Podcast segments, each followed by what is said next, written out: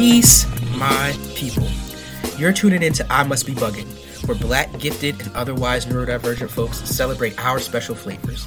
If you've ever questioned your perspective in a world built for the masses, welcome home. I'm your host, Sheldon Gay, and I appreciate you joining me on this journey as a late identified black gifted man. Together, we'll rewrite the script on neurodiversity by celebrating our differences, challenging the status quo, and breaking free from old narratives that label us as deficient. In each episode, we'll explore the stories, experiences, and of course the curiosities of black gifted adults and other neurodivergent people who are underrepresented or unidentified in a world where normal can also mean harmful. So continue with me on this journey of self discovery, empowerment, and acceptance. I Must Be Bugging is creating safe spaces, sparking conversations, and making sure our voices are heard.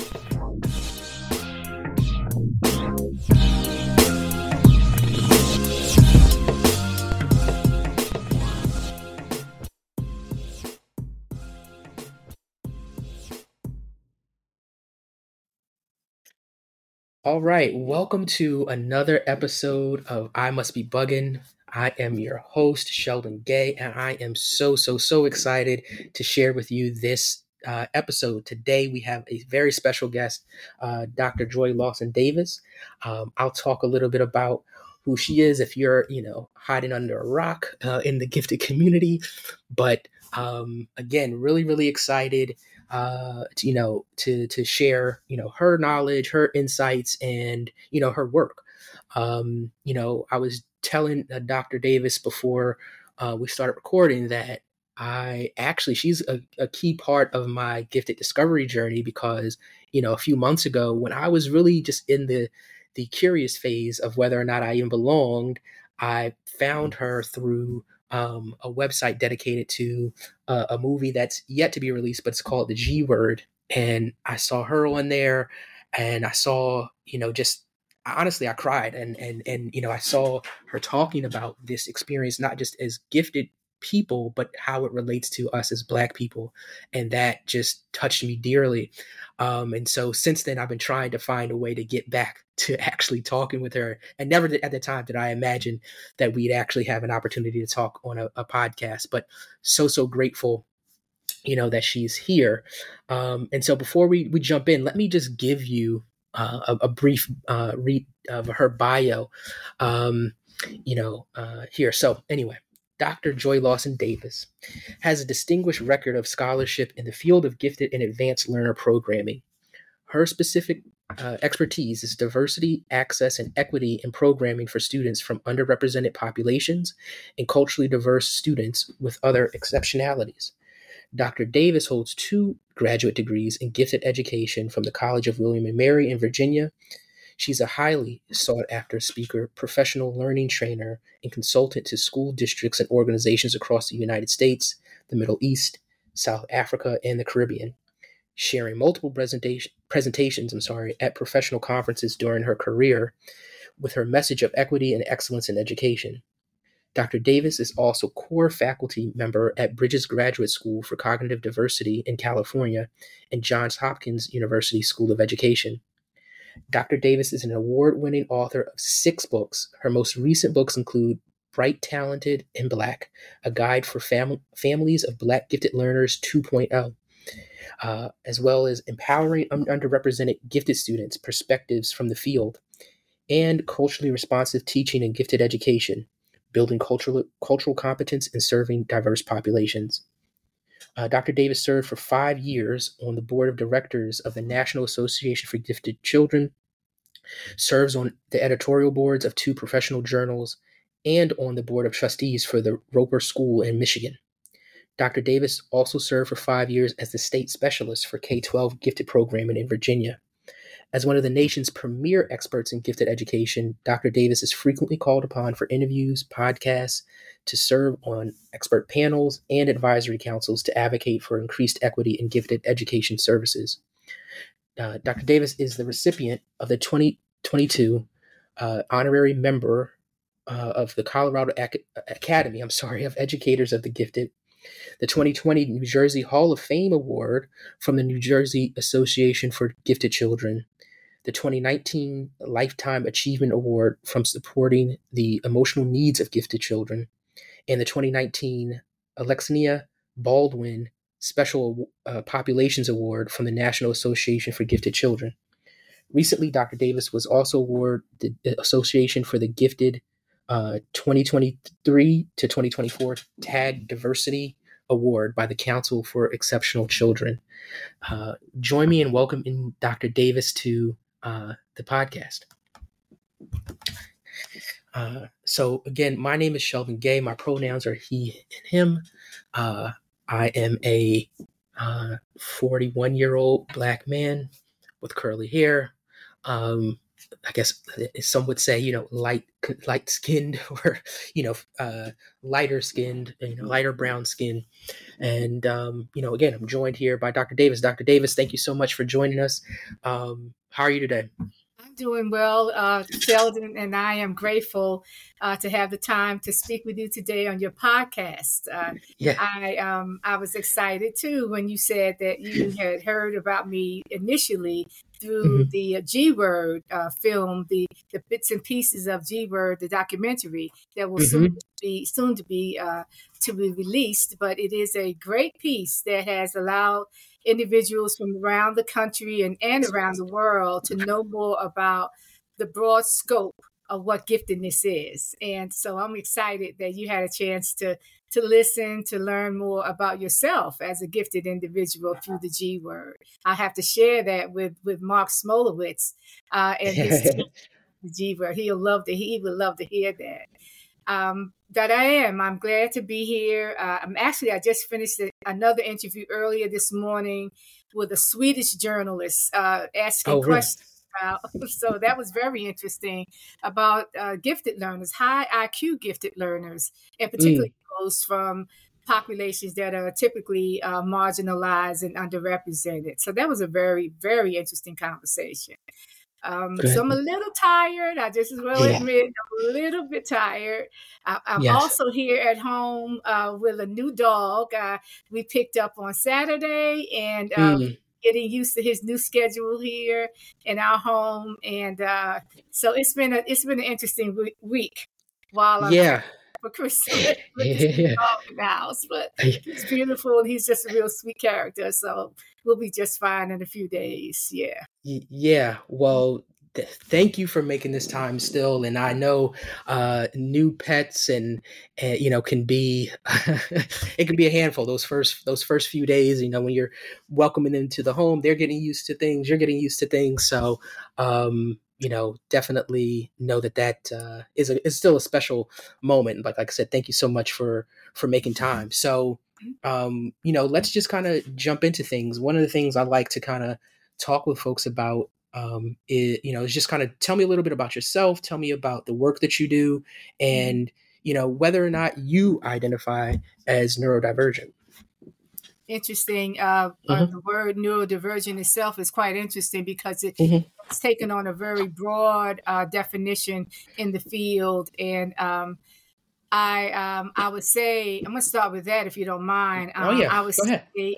um, in some ways I believe that I am because I mm-hmm. am a different thinker. Mm-hmm, um, mm-hmm, mm-hmm. My, um, my, my my sense of the world and you know how I fit into the world as a black female gifted mm-hmm. person mm-hmm. um, who you know who has had experiences in urban areas in the north and here in the in the south in the rural area and um, because of also some health issues I um, mm. I have to all often think about, you know, how is it that all of this makes me who I am. And mm-hmm. uh, so neurodivergent, uh, you know, I'm, all, I'm always about uh, challenging um, the status quo. So, yeah. in my view, it's going to take on, as we continue with this work, it's going to take on a different uh, definition. And yes. um, and I like that, you know, as much as many people disagree with me on this, um, I think it's important for us to recognize as a field that we haven't done everything that we should do to identify and provide services to students who come from diverse backgrounds. I'm talking mm-hmm. about ethnically and culturally diverse backgrounds, but also uh, students from low income communities. And because of that, um, because of that, what you know, I did a few years back with with with another colleague. You know, we started up this. We started focusing this attention on what we call the three E student, the three mm. uh, and three, the third, uh, e, the third circle or the third. Um, the third circle of that is uh, is being culturally diverse, is being ethnically diverse, and mm-hmm. sure, we you know we know that we are a um, a group of people that represent in some cases in the United States, 16 to 20 percent of the population, you know, from, from coast to coast. Mm-hmm. And we, you know, many of us, uh, most of us come from a background uh, in the continent of Africa. And others, mm-hmm. you know, we have other, you know, people who are multiracial, multicultural mm-hmm. among us. Mm-hmm. So I do think that until we can really get a grip on the fact that our giftedness is our giftedness, and mm-hmm. our giftedness sometimes is very different, and other times it's quite the same. It's mm-hmm. quite the same.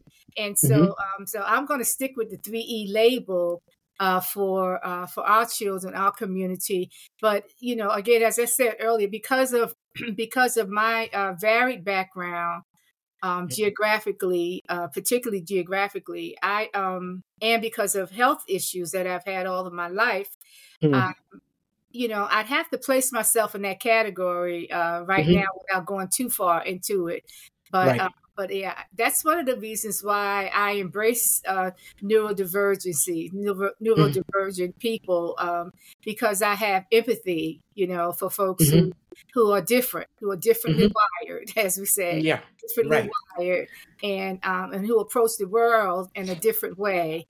And uh, sometimes we accept it, and sometimes we're not. You know, right, uh, right. So that's what we all have to continue to think about, and and give ourselves uh, the courage that we need so that we can become the best of who we are you know of who we right. are you know um, so my um my life as a gifted person began when i was a kid you know like mm. many of us and um, i actually was um, uh, content accelerated um, many mm. years ago. So you know that I've been at this for a while. So right, right. My, my schooling started um, in you know in the mid in the mid 20th century. Um, you know mm-hmm. that's when my schooling began in, in New Jersey, and I was mm-hmm. actually mm-hmm. uh, content accelerated as a second grader. I went from second mm. grade third grade math. Which wasn't a good experience for me at the time because the math teacher wasn't so excited about having this little second grader join her mm. class in the mm-hmm. afternoons, you know. So mm-hmm. I, I, don't, I haven't come, I didn't come away from that with feeling good about being smart, you know. Mm-hmm. mm-hmm. you know I mm-hmm. felt like being smart was a burden to these other people, uh, some of the other people. When I say that, I mean teachers, some of the teachers I came in contact with. Uh, right. Within my family, I, I knew fully who I was. My family embraced it. Um, we were um, we were low income, living in tenement apartments. My both of my parents worked hard workers. There were six of us, Sheldon, and I'm mm-hmm. the youngest of the six, and uh, 6 mm-hmm. very bright individuals in the same household. So oh wow! Yeah, I have to applaud my mom and dad for even getting through right. the experience of raising us. And I'm telling you, right. we have stories. We have some stories, but um, but um, yeah, so I, you know, again, from from an early age, I knew that I was different than mm-hmm. than many other children my age in my community. Um, I knew that um, I saw the world differently. I mm-hmm. challenged mm-hmm. the adults around me. I challenged um, right and wrong. You know, when mm-hmm. I saw people didn't quite understand what, what morality and ethics was, even at, mm-hmm. as a kid, I challenged mm-hmm. that. And so I guess during that time, I was getting myself, um, you know, conditioned, and some of that was self conditioning so that I could mm-hmm. become a leader. Um, mm-hmm and those kinds of roles you know began coming to me as i was just like in middle school i started you know becoming the leader of this group or a leader of that group you know spokesperson here spokesperson mm-hmm. there mm-hmm. Um, and the other children of course would look to me to be that person mm-hmm. and so uh, you know that started early in my life and so i understood this uh, on a personal level but when I went into my training to become a teacher, I didn't hear about it. I didn't. Nobody spoke about um, the gifted students or the bright students in, in my classroom mm, mm-hmm. and I, I was a uh, my first degree is a fine arts degree by the way i'm an mm-hmm. artist and um and so that that first experience in uh, art education uh, was an interesting one and i embraced that as my as my initial entry into education. So it came mm-hmm. out of that, and I I taught art elementary elementary education, um, art in a rural community for about mm, I think about eight years, eight to ten years, and um, and and then I was introduced. You still there? Yeah, I'm still here. Still here. I was introduced actually to the field of gifted education by attending a conference at the College of William and Mary at the request of a principal. Nobody mm. else wanted to go. So he said there's this conference going on, and we hear that the state is beginning to have conversation about, um, you know, creating programming, local programming for gifted, bright students, and they need a representative from each district to be that, you know, that person to, to go to or director or coordinator. Would you mm. be willing um, to do that, Joy. And I said, Oh yes. That was, you know, excited me. First of all, again, I'm always learning, I'm always thinking about the um the the potential of the human mind, you know, mm-hmm. the potential to see things and to do things in a different way. And so I went to what was called the Richardson Conference. Um, mm. The room was filled with uh, educators from across the state of Virginia, and then uh, all of the experts, not all, but many, many of the experts in the field at the time. And uh, their presentations uh, resonated with me, Sheldon. Uh, they spoke about, you know, intelligence, high intelligence, what that means. They spoke about how to teach towards high intelligence, how to do critical thinking skills uh, mm. in the mm. Classroom. And this was, you know, again, this was a long time ago when I first started in gifted ed. Mm-hmm. And um, and within a short time, I actually took a course, uh, a graduate level course um, at the College of William and Mary, and I met Joyce VanTassel-Baska for the first time as my mm-hmm. instructor in that course. Joyce uh, was my mentor from that period on, uh, my advisor. And at her encouragement, I entered the master's degree program mm-hmm. at Mary in education. And she said, "This is this place, this program. I think would be a good fit, Joy, you know, for who you are, and and and will you know give you some opportunities that you would not have otherwise. You know, mm-hmm. and she was exactly right. Um, so in gifted education, uh, I would have to say I found myself, you know, as you, you know, you know, when you get to a place where you feel comfortable, you feel like the conversation that's going on uh, sounds like who you are and mm-hmm. who you want to be, you know, and I, and so I do remember uh, having that, um, you know, that self talk that um, this is where I belong, you know, this is where right. I belong. And right. then and then not just I belong, but I can make an impact. I can change yes. conditions for people that look like me. You yes. know, because at the Richardson conference, I could count almost on one hand how many educators of color were in this huge conference room, you know, listening to the presenters, you know, and um, and I thought, oh no, this something is wrong here. Right. Right. Something is wrong here. And uh, in time, I was able to get into the master's program, uh, um, finish that degree.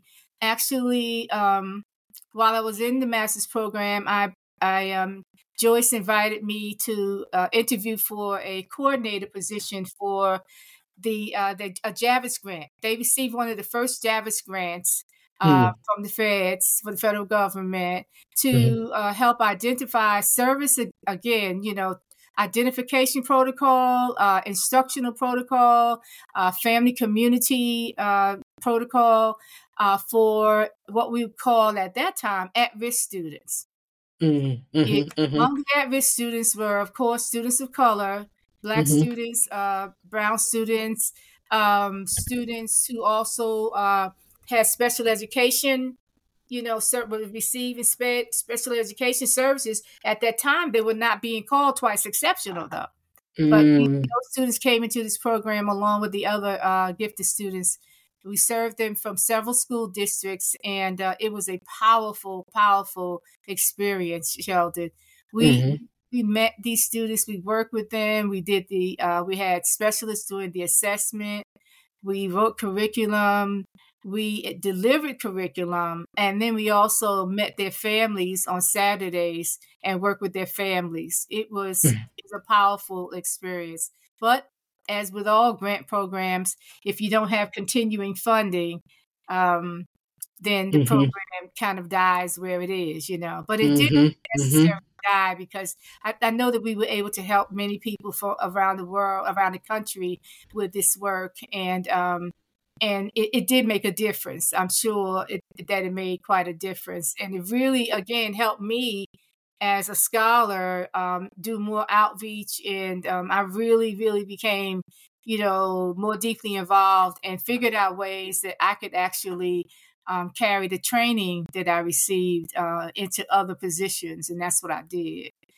yeah um, but it was it was it was that program it was my personal experiences as a gifted child and also i think um, the programs that i was able to you know have um, you know have the have the experience of with at William and Mary that that made the difference in, in my um, trajectory. It really did. Yeah, mm-hmm. yeah that's you, you share so much really interesting stuff. I mean, from talking about you know that experience uh, in second grade, um, and you know them moving you up and it not being you know the best experience so far as you know how you associated being smart with you know that that change I, you know it reminds mm-hmm. me for me um, and i was just talking to my mom about this the other day in first grade they wanted to bump me up mm-hmm. um, you know uh, from math and science in particular mm-hmm. um, and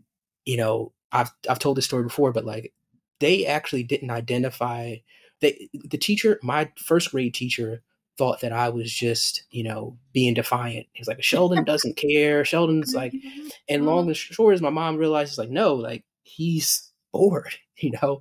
Um, and they mm-hmm. wanted to bump me up, but she chose not to do that at the time. And mm-hmm. I've always wondered about that because there is that dynamic of when you um, and I forget the term they use nowadays or whatever, but basically, right when you kind of have a, a, child skip a grade or you know, yes. um, that mm-hmm definitely is not as simple as um, it's not a simple choice, right? There's there's no, implications for that.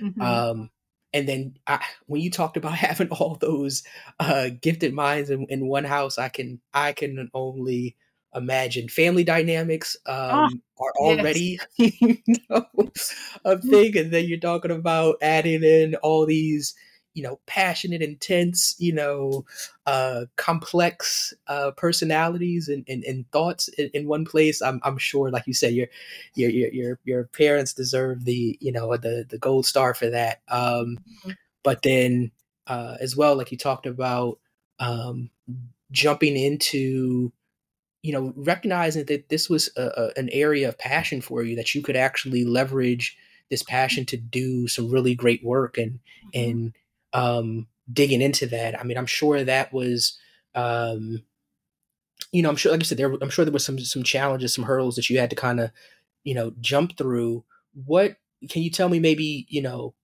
a couple of things that you'd say um, were some challenges that you you, you faced um, as you kind of got started with the work. Particularly, I'm sure back then, mm-hmm. as you mentioned, like they didn't have terms like twice exceptional and neurodivergent right. and all this other kind of stuff. So, mm-hmm. what, what maybe some things that you ran into? Well, you know, again, if you if I, when you think about um, the timing of my entree, you know, into mm-hmm. the field, and and and as I told you about the experience, that I noticed it immediately at the Richardson conference that there weren't very many people of color there. Mm-hmm, and um, mm-hmm. I did happen to have a um, a another mentor who worked on the same project. Uh, uh, his name was Dr. James Patton, and Dr. Patton uh, passed away recently. Who was a mm. special education professor, but he too was all, was also very interested in the experiences of the challenges of Black children who were gifted and going mm. into programs. And so it was it was his work and um, his um, you know his nudging and encouragement for me as, as a black scholar to say this is not going to be easy. Mm-hmm. This is not going to be easy because you're going to go places and you're going to find yourself alone. Mm-hmm. Alone too many many times. You won't have a lot of colleagues. You won't have to, because they know they won't look like you. I mean, they'll mm-hmm. be who will say, "I want to work with you," or you know, kind of you know, champion your causes, but. Mm-hmm. Because they have a different experience and a different background, um, many times they they won't uh, respect you. They mm won't value mm-hmm. you, and when they you know they may talk to you on the phone, may hear about you for a period of time, but when they find out that you're black, mm, mm. Can you mm-hmm. imagine? Mm-hmm. And when I mm-hmm. became the um the state the state uh, specialist for K twelve gifted programs, uh, my colleague who had been there at the state level for many many years, she um, took on the um, the governor schools program. So I was strictly limited to K twelve uh, programming, but uh, what happens is that uh, two or three times a year, the, the coordinators at the local level would have a meeting. Everyone would come together, and because I'm the the representative from the state for those K twelve programs, I would be, you know, one of the speakers at the uh, meeting. So the 1st mm-hmm. time they met me, when I say they, I'm talking about the the, the entire state. Mm-hmm. Uh, group of state state specialists or state coordinators uh, for each of the school districts in Virginia. Uh, when they the first time they met me, I could feel you know the mm. eyes and I could feel mm-hmm. the ice. You know, mm-hmm. And, mm-hmm. and, I could like that's not what we intended.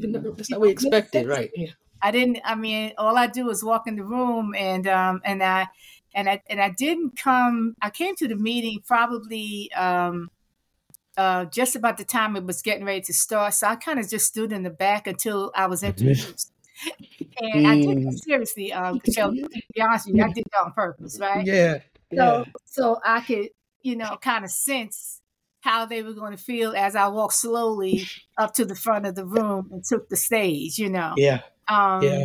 Because it, so that part of it was was very challenging. So here I mm-hmm. am, a, a black woman um, you know, at the state level, uh, with with experiences that that were the same as many of them. I had only been a coordinator for about maybe six years, and mm-hmm. uh, and many of them had been in their school districts as directors and coordinators for many years. You know, mm-hmm. and many of mm-hmm. them had um, uh, you know you know had experiences with some of the scholars at the um, you know at the um, at the district at the uh, universities and so some of those folk uh, for the longest time uh, had no respect for me you know mm. because no matter how much uh, gifted talk i talked i right. was still when i walked in the room i was still a black woman mm-hmm. Mm-hmm. i was still a black woman and and and uh, you see how i look you see my mm-hmm. hair I've always I've had my hair like this for about forty some odd years.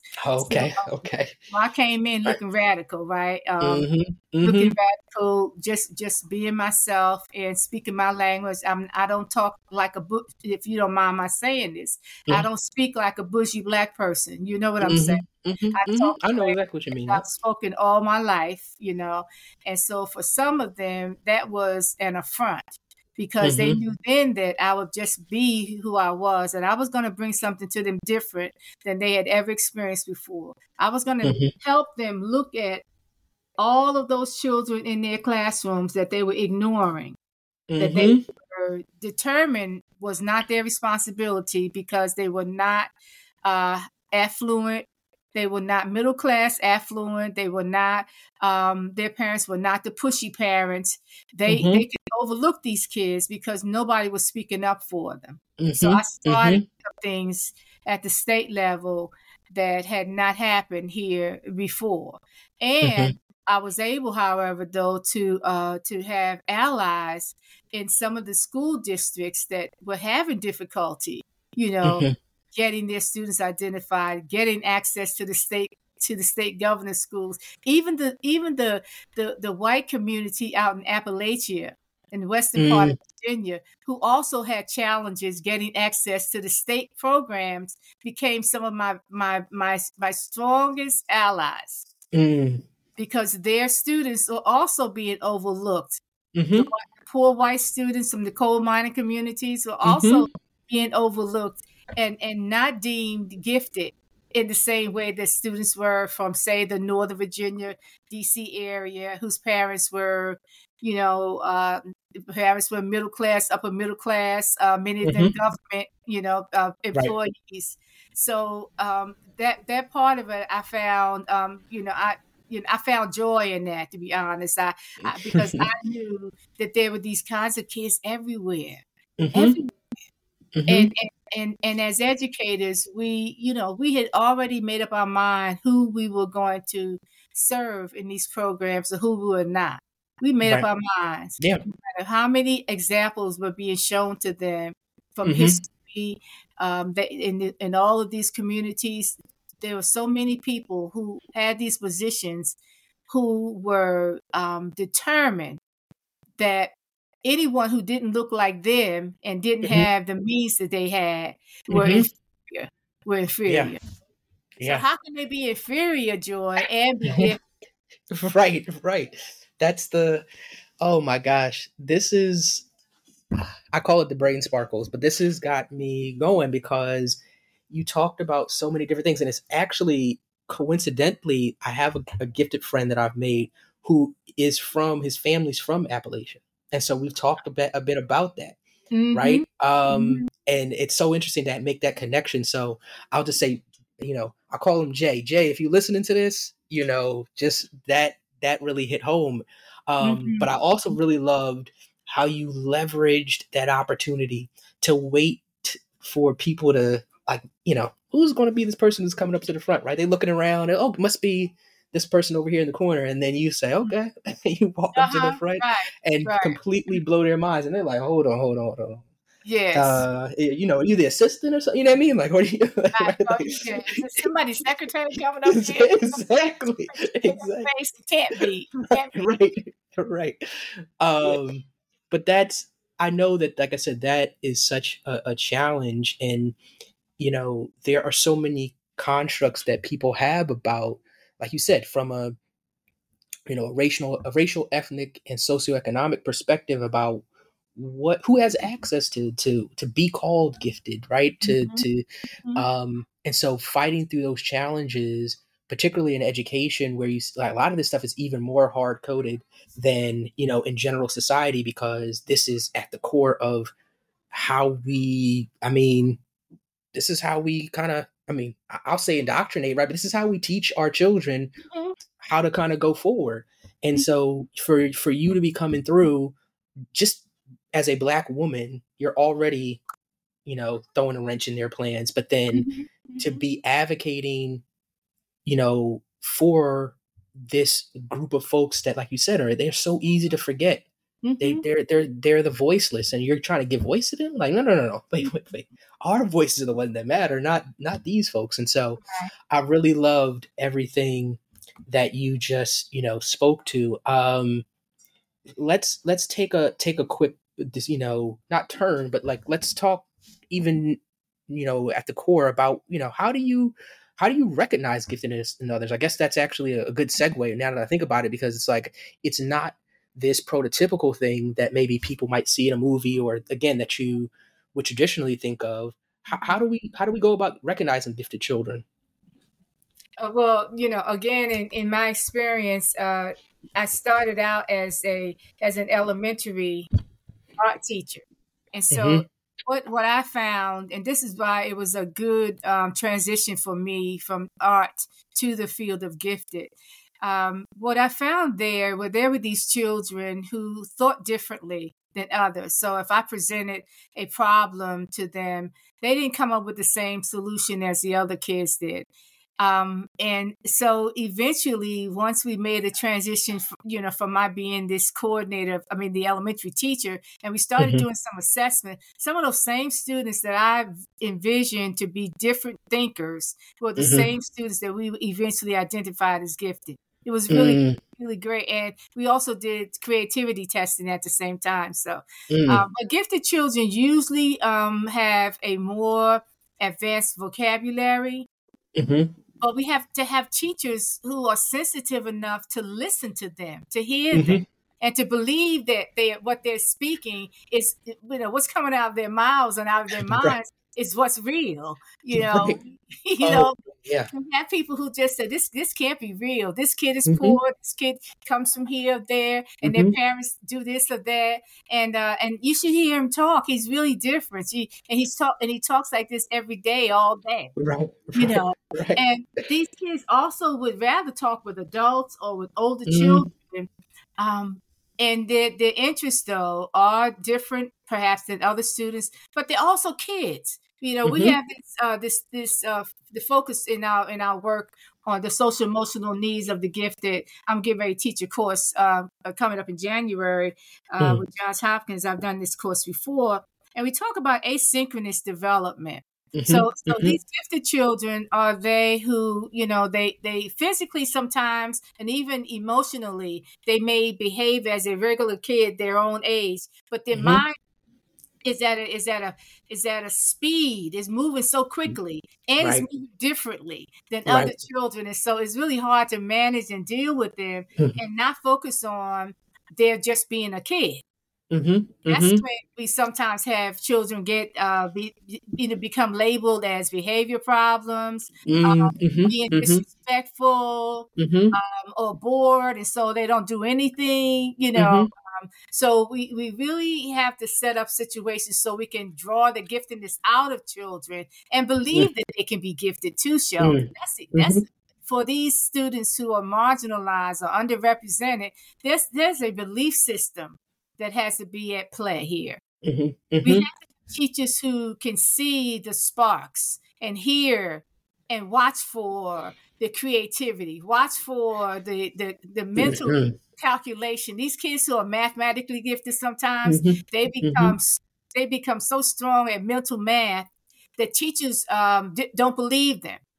Oh yeah, yeah. I, they don't I, believe that. They think that they're cheating, or mm-hmm. you couldn't have done that. Or these mm-hmm. students who become such remarkable writers. I had to advocate for a young man um, he was uh, i think he was in high school yeah he was in high school at the time and very very bright at, mm-hmm. um, he's highly intelligent so he had he was one of those high iq kids and he mm-hmm. was in this specialized program and um, he uh, he had written um, a, a, an essay as a part of an ex- examination and um, his teacher believed that somebody else wrote it. He just couldn't have possibly have written it. Mm-hmm. And his mother mm-hmm. had to mm-hmm. go in and appeal to the school administrator.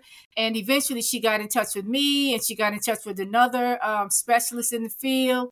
And uh, and we advocated for him, and we actually wrote, you know, uh, a letter to advocate for the student, you know, through the parents, mm-hmm. so the parent could take these, to get this information to the school administration. But they were bound and determined to fail this kid. I, to, to yeah. fail him, mm. to fail him because mm-hmm. they did not believe in his strengths. This mm-hmm. is the mm-hmm. same kid who had been um, um, identified as highly gifted. And I'm telling you, by IQ years ago as a yeah. child, and and right. now and now he's at Yale. You hear mm. me? The same mm. child. I bet that teacher is um was squirming when she heard. I guess it was a female. I don't know that this young man uh, had been accepted to Yale. Mm-hmm. No, that first of all, that is a, a, way too familiar story just across the gifted experience. But yes. I I know for me again, there are there were times when I had teachers, you know, doubt like you couldn't possibly do this. Like I, I'm I'm thinking now. I don't know if I've ever said this on any of my previous episodes, but one of the things that used to really irritate teachers is I used to do my math in pen because I do I did it all in my head. Mm-hmm by the time it went to the paper, I already mm-hmm. knew like I didn't have there was no erasing needed, right? right? And it, at the time, I again I wasn't being I wasn't trying to be a jerk about it, right? right? But it was just one of those things where I was just like, I know this stuff. I can use a pen to do do this work, right? And teachers would get really upset about that um, and wonder, well, how could you? Everybody else is, you know, taking their time. They're over here struggling with this, and mm-hmm. you know. Mm-hmm Mm-hmm. Um, so again, those different experiences. Again, it's way too common to to hear those things. I could tell a million different stories, but mm-hmm. um, mm-hmm.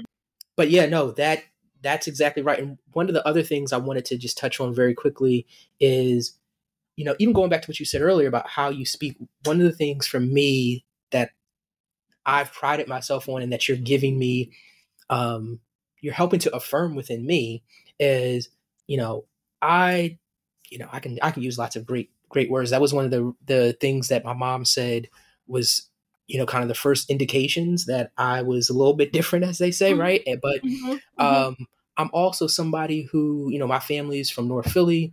My mom mm-hmm. moved us to um, DC when I was young, and I mm-hmm. I didn't I was I went to some really nice schools, but mm-hmm.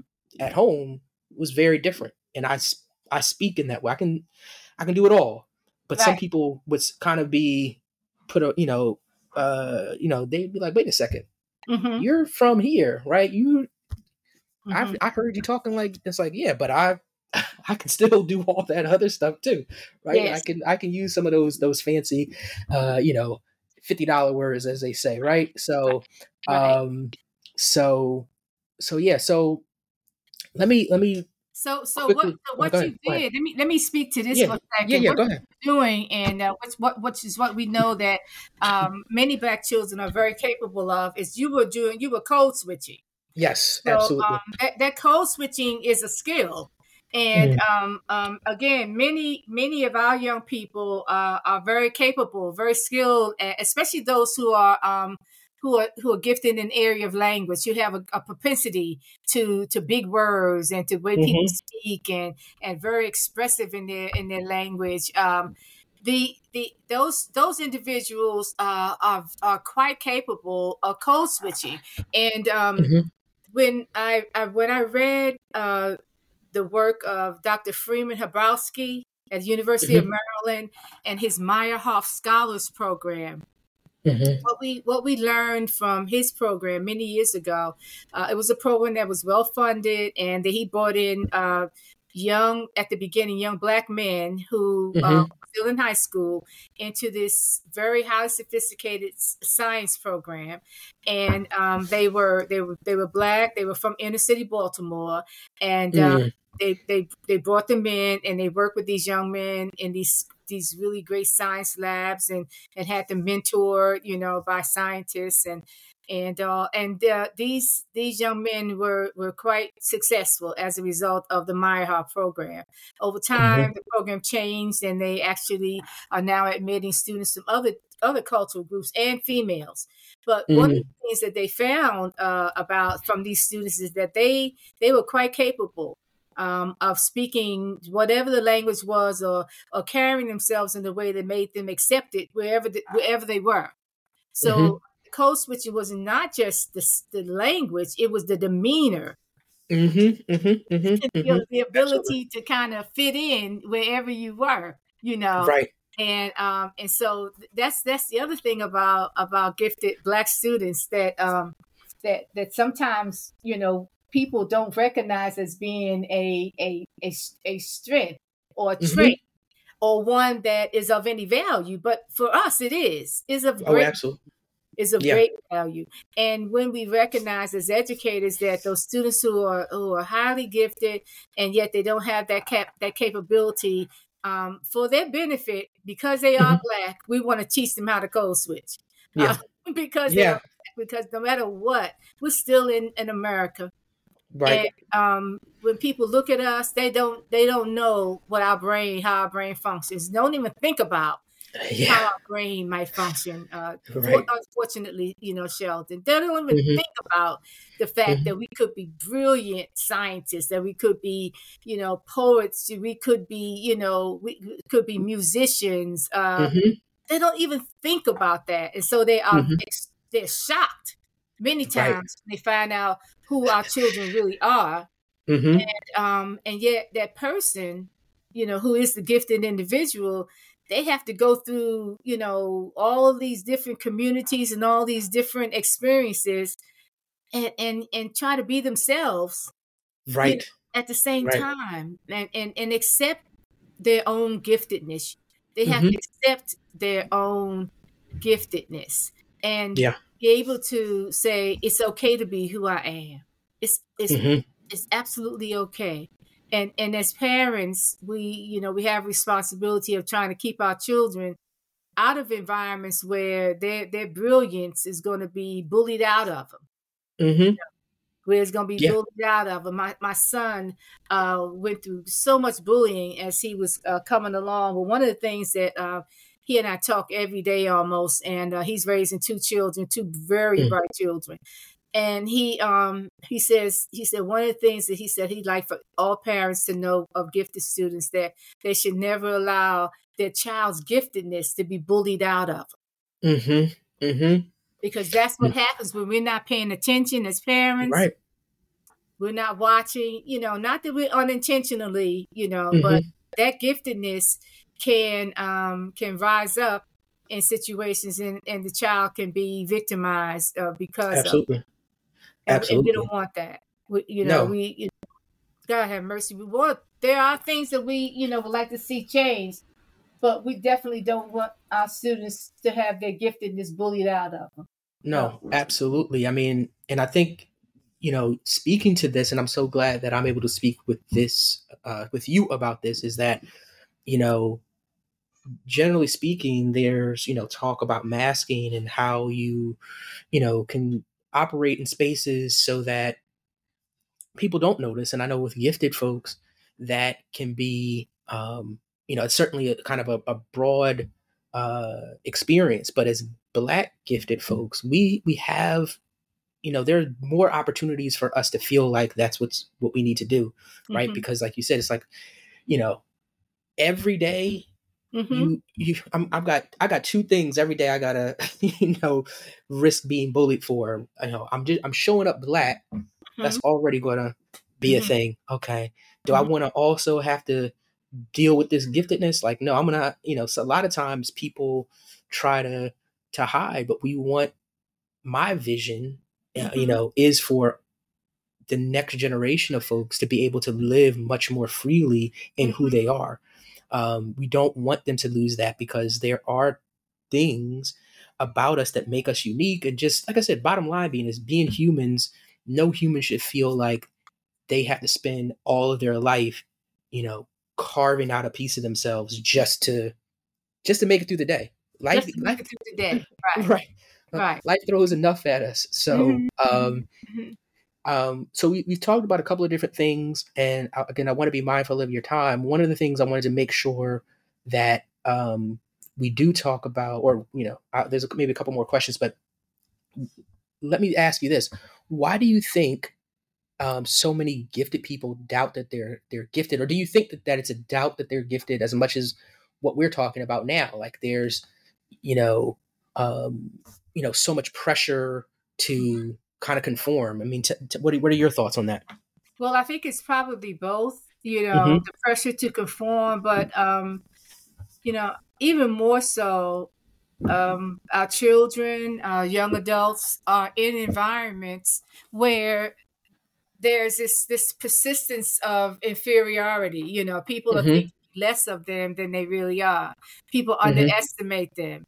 People, you know, um, and and don't you know people who should be listening and watching for uh, for the intelligence for the mm-hmm. great ideas for the innovations you know for the uh, you know, people who should be listening and watching for the ways that this, that our young people respond that is different and and is so different that it, it it's really remarkable and something that's mm-hmm. remarkable uh, has the has the um, potential to change things. You know, mm-hmm. Mm-hmm. should be mm-hmm. for that, but they're not. They're not. Right. They're not. So right. so you know, if you're in it every day, every day, every day, every day, it's not that inside of yourself, somewhere inside of yourself, you may know that there's something different about you that you get. Mm-hmm. But if you don't have that affirmed on a regular basis, yeah, you don't have yeah. someone saying to you all day, every day, in some capacity that you really, you know, that was a great idea. I hadn't thought about mm-hmm. it like that. Mm-hmm. Why? You know, mm. who's not mm-hmm and and of course you you know you want we want for our parents and our community to affirm these young people, but sometimes they mm-hmm. don't do it there either. But when they mm-hmm. do get there, the parent is sometimes has to be the one the only mm-hmm. one who's going to keep saying, "Don't you worry. You hold your head right. up. You keep pushing. You know, there's something right. out there for you." But because you are great, you know that mm-hmm. you're the person that we know has the has the potential to change the course of of, of the world, you know that kind yeah. of thing. And these kids really do, you know, Sheldon. And mm-hmm. I don't feel like the individuals who are working with them, who are who are involved with them, uh, see see how serious this is. You know, mm-hmm, mm-hmm, they're mm-hmm. not, and, and, because they're not always being held accountable. They're mm-hmm. not always being held accountable for the outcomes for these young people. And if they're in a mm-hmm. typical school district, they're not. Because what we're doing, what are we we're looking for outcomes for what the students that they think or they say are, are struggling students, outcomes mm-hmm. for perhaps average students. But nobody's looking for great outcomes for that other student or that right. other set of students. They're not. Right. And then so right. many times their uh, their view is that this student is going to be okay anyhow. Right. Right. Yeah. Right. They're gonna They'll, be okay anyhow. So we don't have to, yep. you know, spend any time, energy, you know, resources, yep. anything, uh, trying to help them um, develop and and grow. We don't have to spend any time on it. But but basically, this persistence of the idea of inferiority in in places where gifted people function, you know, yeah. causes them oftentimes to feel like, oh, I'm really not that gifted. I'm right. really not that gifted. I'm really right. not just I'm not, I'm really not as great as you say I am. Um, they are underestimated at higher rates than other students are, and then mm-hmm. that what we what we come to come to call the imposter syndrome sets in, you know, more frequently, mm-hmm. you know, mm-hmm. immediately. Mm-hmm. Um, and if they don't have someone or some support to affirm the person that they are, the thinker that they are on a regular basis, um, they they'll lose yep. the sense of who they who they really are, what they could possibly do in the world. Yeah, no, I absolutely, absolutely agree. Um, what are you um, most? Like I said, we got about you know a few more minutes. Like I said, I I, I want to make sure. I have so much to ask, but let me let me try to hone in. Let me. What are you most excited about as it relates to the future of how schooling, and again, whether that is the traditional schooling, a lot of folks are doing homeschooling or hybrid these days.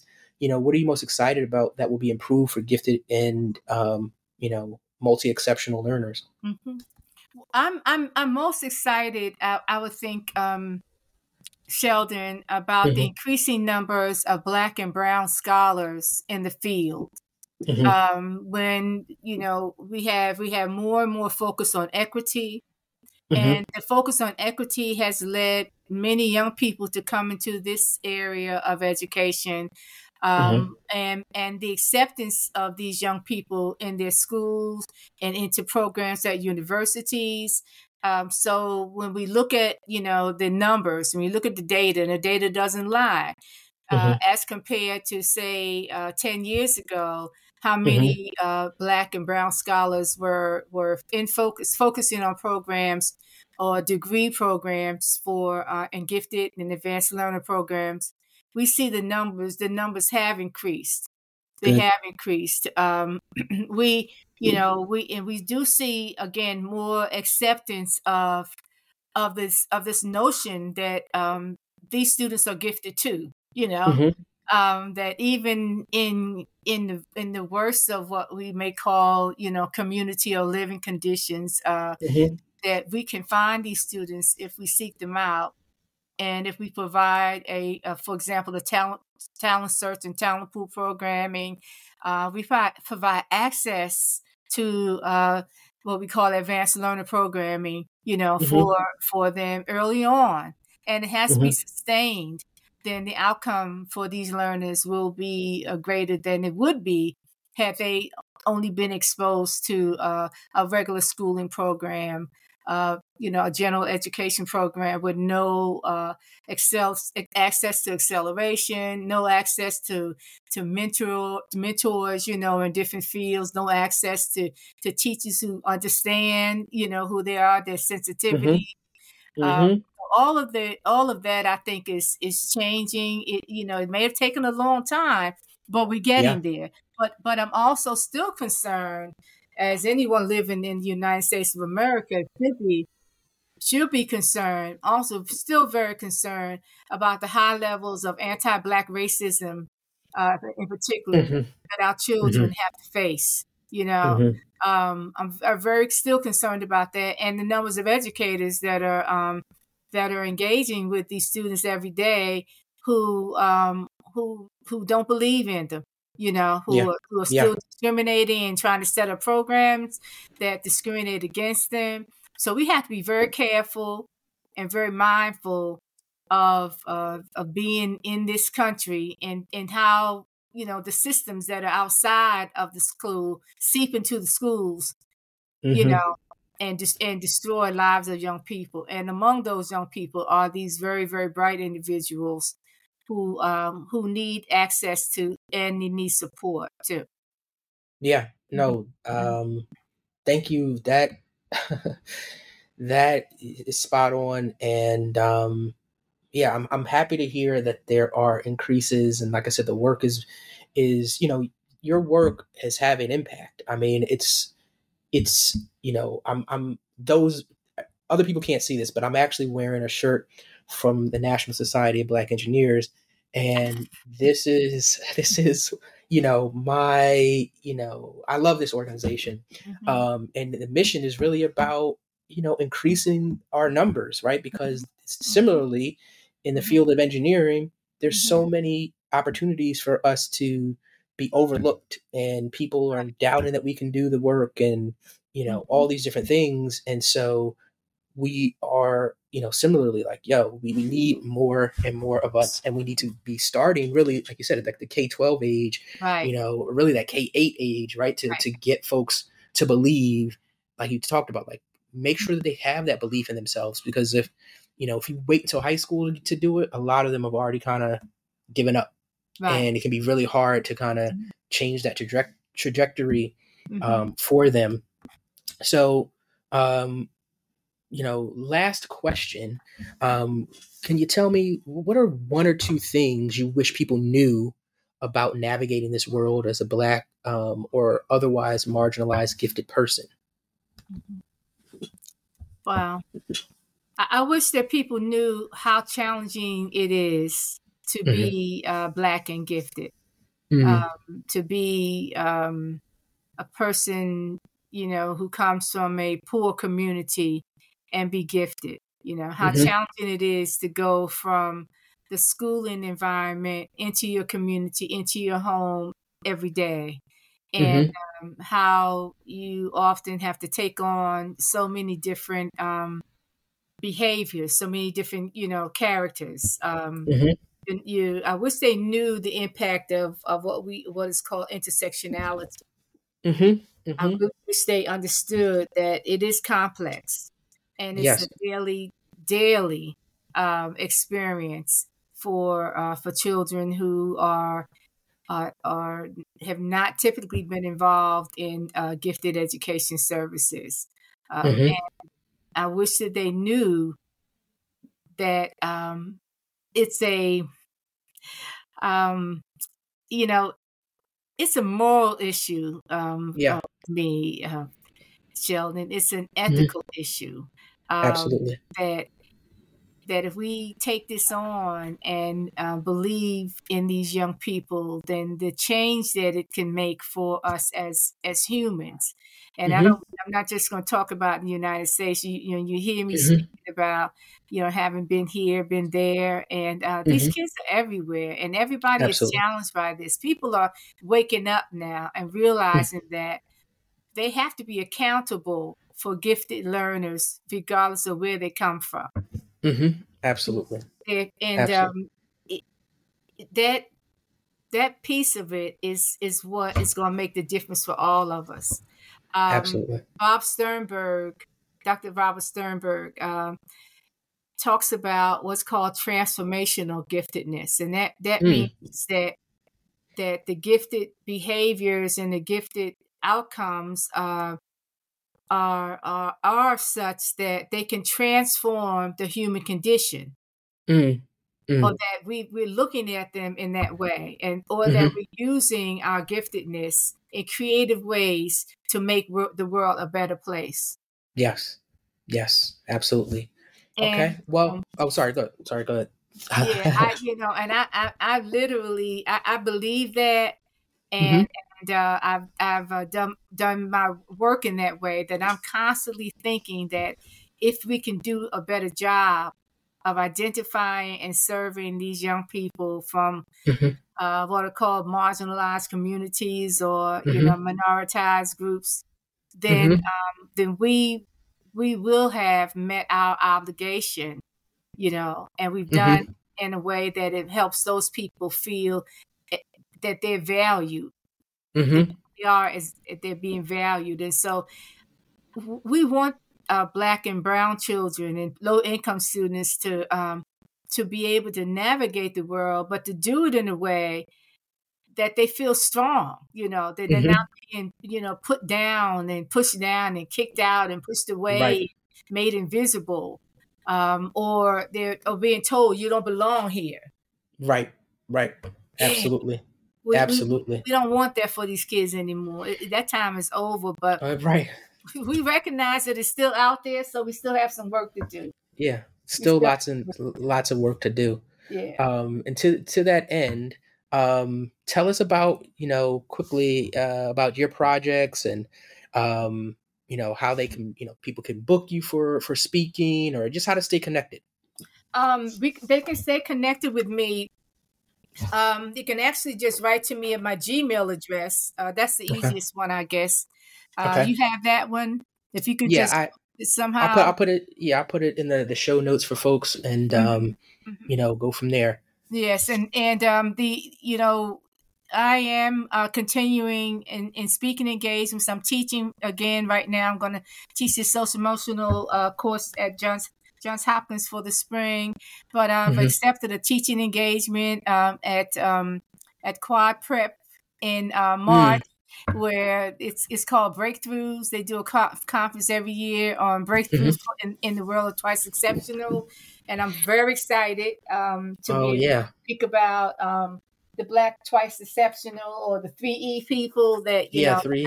um, that I am promoting in terms of uh, you know looking at these this group of people as having special needs as well, Mhm. and um, and uh, and so I'm available you know to school districts. I'm doing training. Actually, I'm doing the piece on um, tomorrow with my co-editor of empowering underrepresented gifted students. We're we're doing some training in Virginia Beach City schools here in Mhm. Virginia, and um, I'm getting set up to do similar work in uh, North Carolina.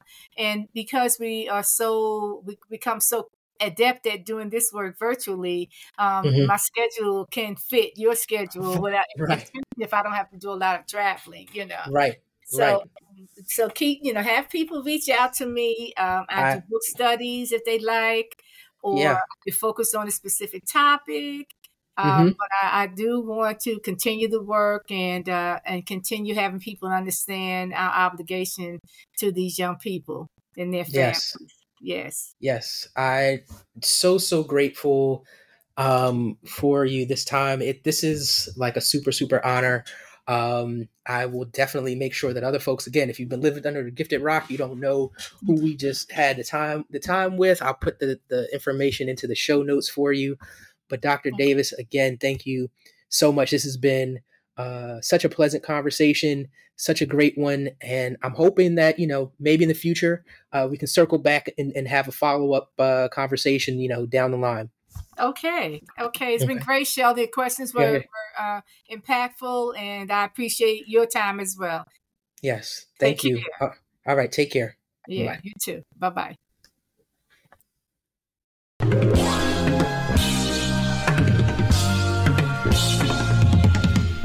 Thank you for joining me for another episode of I Must Be Buggin'. I hope you've learned something, became curious, and most importantly, felt affirmed by what you heard.